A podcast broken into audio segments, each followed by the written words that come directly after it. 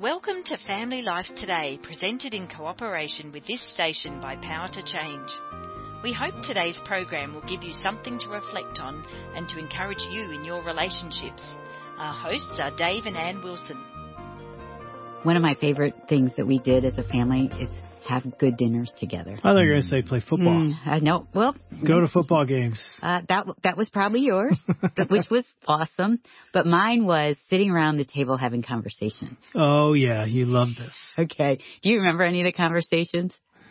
Oh yeah, I mean, you talk about giftedness. One of your gifts is asking questions that draw out the soul of a You're person. So nice. You don't like So small nice. talk. You like, let's go Me somewhere too. with this conversation. Well, one of the questions I asked, and I thought, oh, I wish I would have asked this when they were younger, was I asked them at the dinner table, tell me what you think about most of the time. now, they were teenagers, so I was like, oh, well, I don't know if I want to know everything, but it was fascinating to me because our oldest son said something I never expected. Do you remember this? He yep, said, I do. I think about probably 90% of the time how things work. I'm like, what? That, that has never come to my mind, ever. This is the IT kid. Yes. This is our firstborn Yep. son, and uh, that was his gift. Yep. He is wired to understand how things work. And by the way, you're listening to uh, Bev Hendricks Godby in the studio with her brother Bill, who wrote a book called "So How Do I Parent This Child?" And right away, we've already talked for a couple days about how you two study giftedness. Mhm. You even have a center for giftedness to help people understand their giftedness. So when you get in a conversation like this, Bev, this is what you guys do, right? You and Bill? Every day. every day you sort of like lean in to help people understand who they are? I would like to think about every day I get to sit on the holy ground Mm. of another person and hear what makes them unique and how did God put them together And in this world. That's kind of what makes it holy ground. You two are kindred spirits, by the way. It does. I know. Yeah. Because we're talking about that we are made in God's image. Absolutely. And so this creator has made each of us and our kids and our friends, our family uniquely. And Bill, how would you describe when your your subtitle is discovering the wisdom and the wonder of who your child was meant to be? And you talk a lot about giftedness. Mhm. Define what that is for us again. Again, giftedness in its simplest term is what you're born to do. Okay. Everybody's born to do something. Giftedness is a combination of an ability that is a real ability, like you actually can do it, but also motivation that drives that behavior. They got to come together. You can't have motivation with no ability. We discover in every person there is a set of behaviors. What that's exactly what's happening. Uh, your son, for example, I want to figure out how things work, and then he goes and figures out how things work, and he's good at it. Mm-hmm. And he does that again and again and again, which says it's motivated behavior. Hmm. He never tires of it. In fact, the more he does it, the more he wants to do it because it's always so interesting. That's exactly who he is. And it's funny because we always thought it's going to be so interesting to see who he marries if he gets married.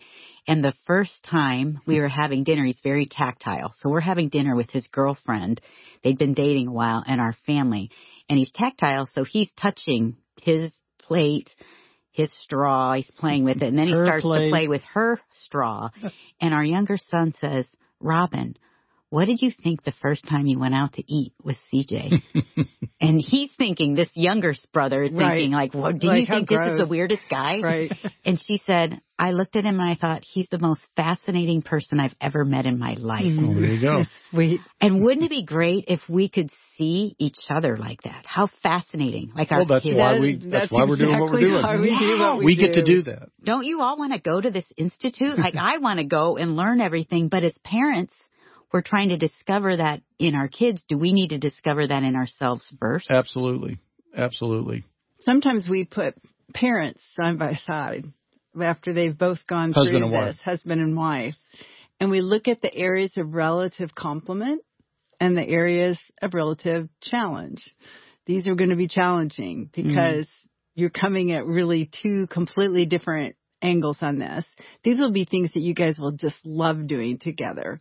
But what so many couples have told me is this is the first time that the differences have been put in a positive way so that I can understand this is the door I need to go in if I want her to pay attention or to bless him. Bill, give us an example of what that looks like practically. For a couple? Yeah. Well, the classic one is the partner who's goal oriented and always has a plan. Like set the goal, get a plan, work through the plan, check off the goal.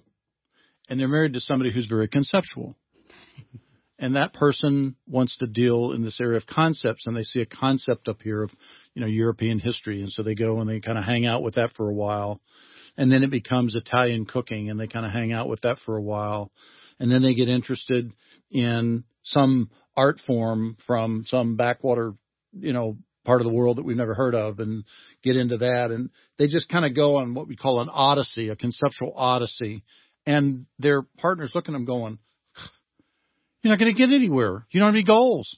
And the answer is they're not trying to get anywhere. Hmm. That's not what they're about.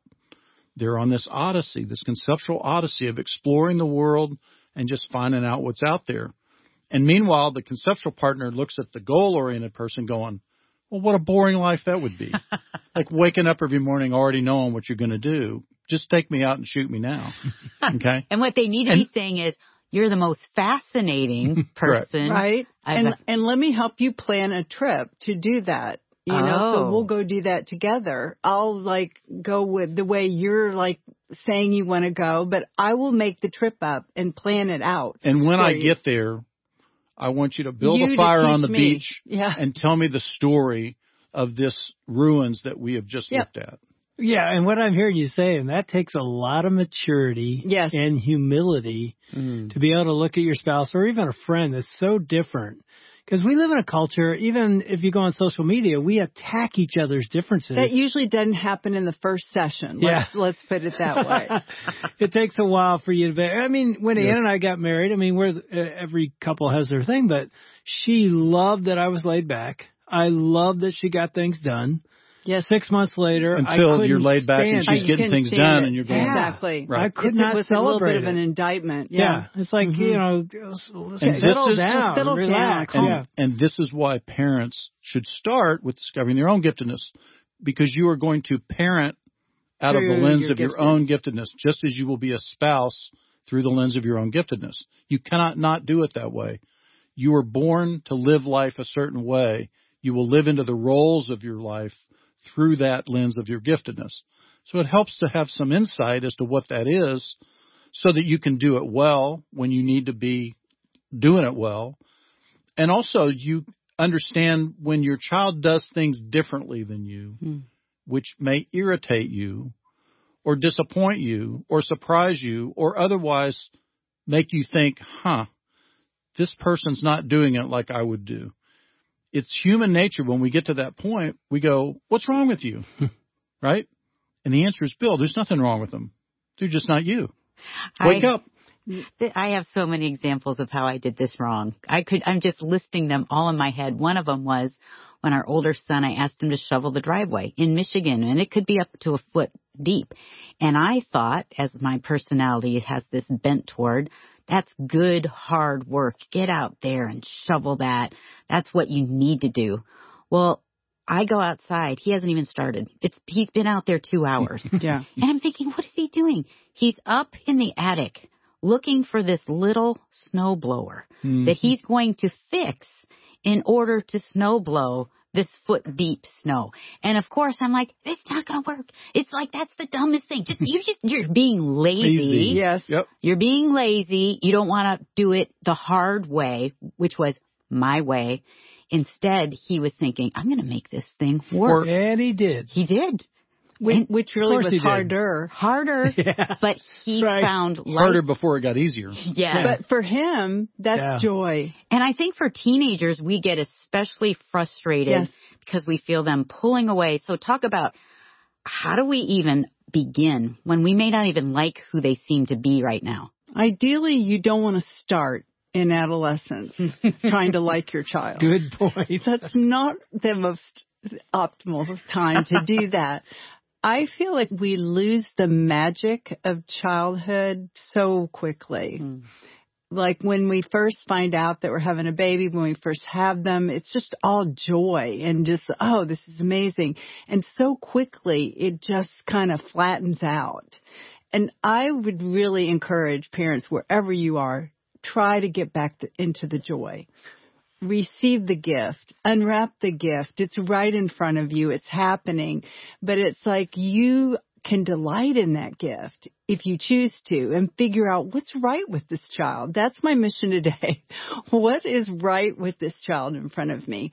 And they'll, they'll help you out with that because they can't not, not be this person. Mm. We just celebrated our oldest granddaughter's seventh birthday and she was with us in Orlando and she went because she loves the idea of becoming a surfer because she watched the Bethany Hamilton movie. What's it called? Soul Surfer. Soul Surfer. And she would always play like she had one arm because Bethany had her arm bitten off by a shark, which I'm thinking, why does she like this? And she wants to be a surfer. We celebrated her birthday and everyone in the family, she has four kids in their family, everyone spoke what they loved about Olive and what mm. they hmm. thought she was good at. And it was interesting, wasn't it, Dave, to watch her face well, light up? In light of this conversation with Bill and Bev, I hear that conversation differently than when I was there a couple of days ago.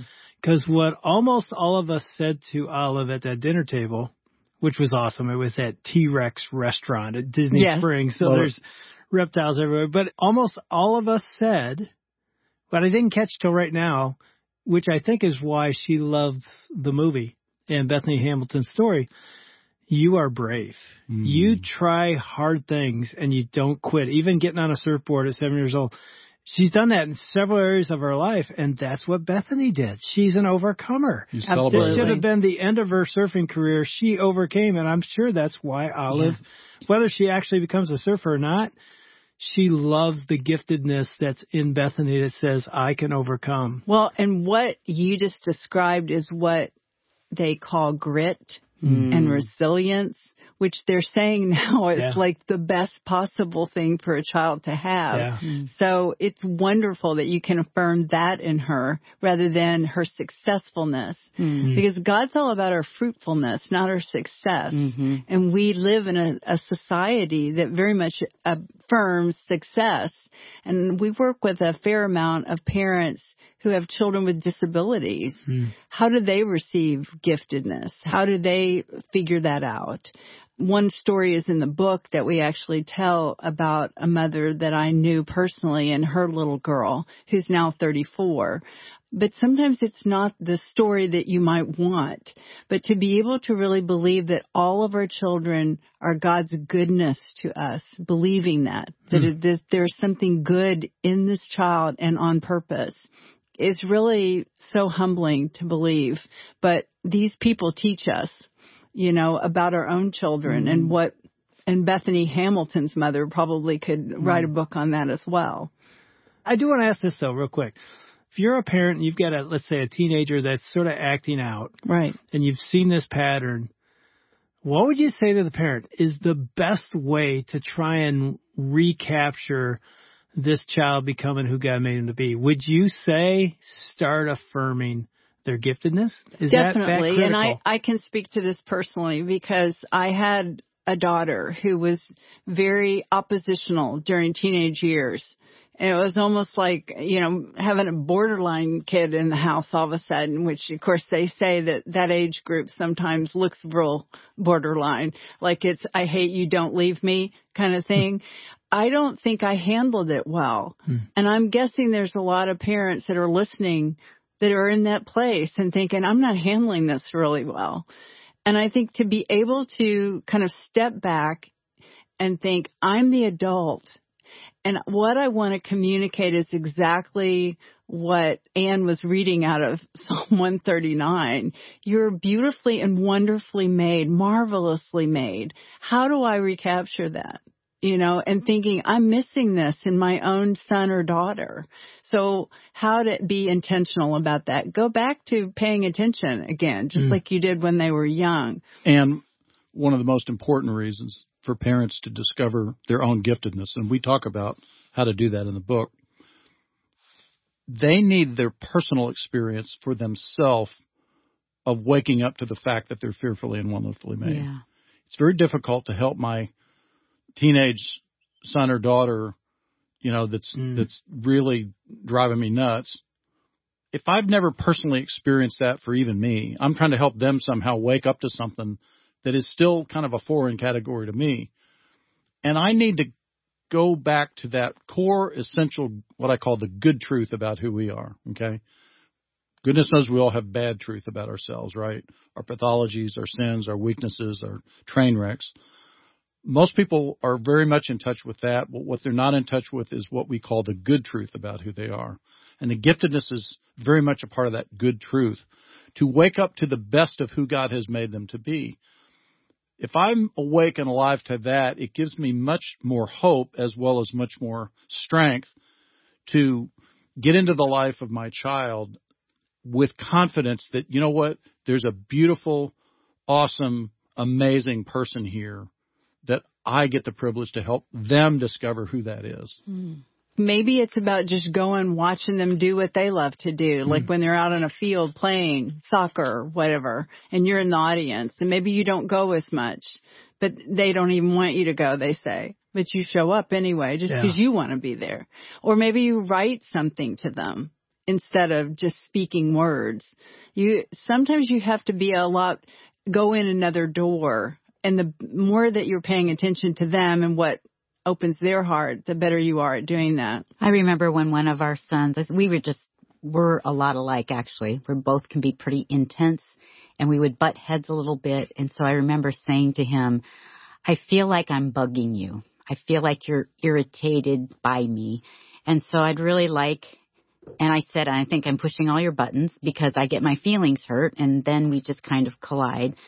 I said, so I'd really love us to go out to lunch maybe every other Sunday just to reconnect. You know, and he's kind of rolling his eyes a little bit, which again hurt my feelings. But it was such a good time. It gave me time to pray, it gave me time to really watch what he was good at. As parents, we can start getting into a rhythm of seeing the negatives and mm-hmm. griping, complaining, critiquing. And so in that lunch, by God's grace, I could speak the greatness that I saw in him. Mm. Like from the time he was little, I, some people would say he's bossy, you know, and I think we need to be careful. That's a, the that's a words negative that label. you use, Exactly. absolutely. So He likes to tell people what they should do. Yeah, Yeah. he would he would be out on the trampoline and everybody all of his friends would come in and say, "Hey, Cody needs a drink. Hey, Cody needs a sweatshirt." And I said, "Where's Cody?" He said, "Well, he just told us to do it."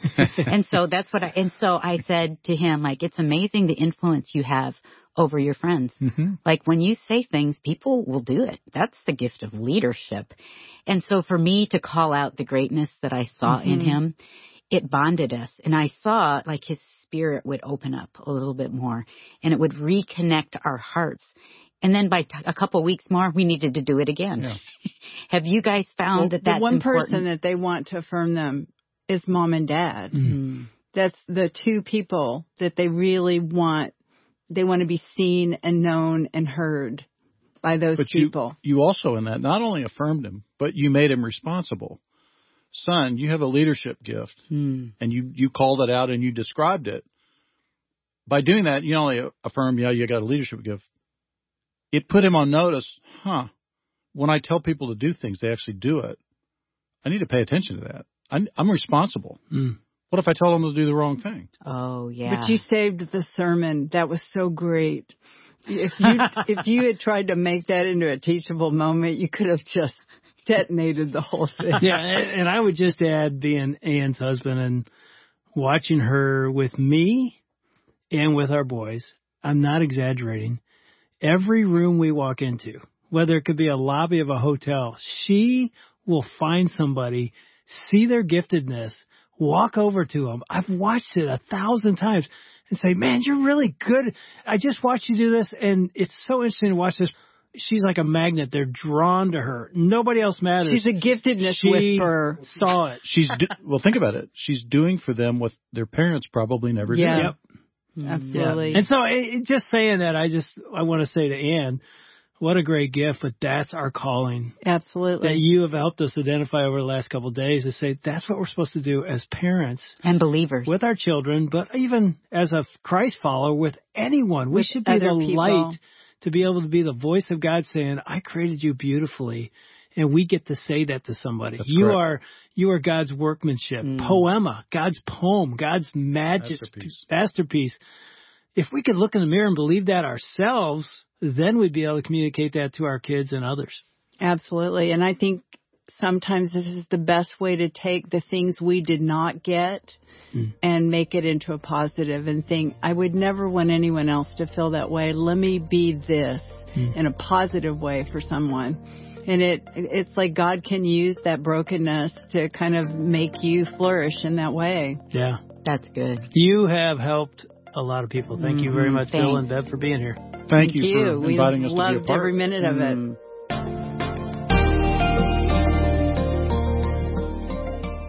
We want to thank Dave and Ann Wilson and their team for another edition of Family Life Today.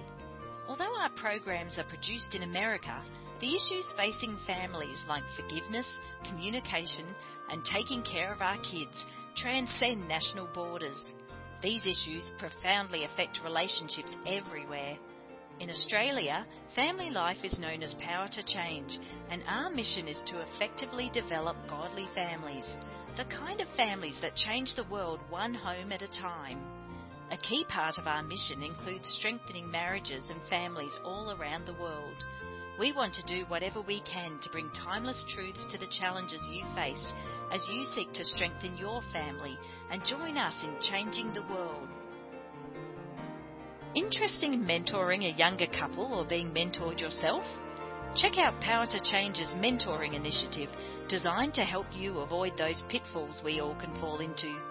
Email radio at powertochange.org.au or go to our website families.powertochange.org.au under the Helping Couples tab to get started today. You're invited back tomorrow at the same time for another Family Life Today presented by Power to Change in conjunction with this radio station.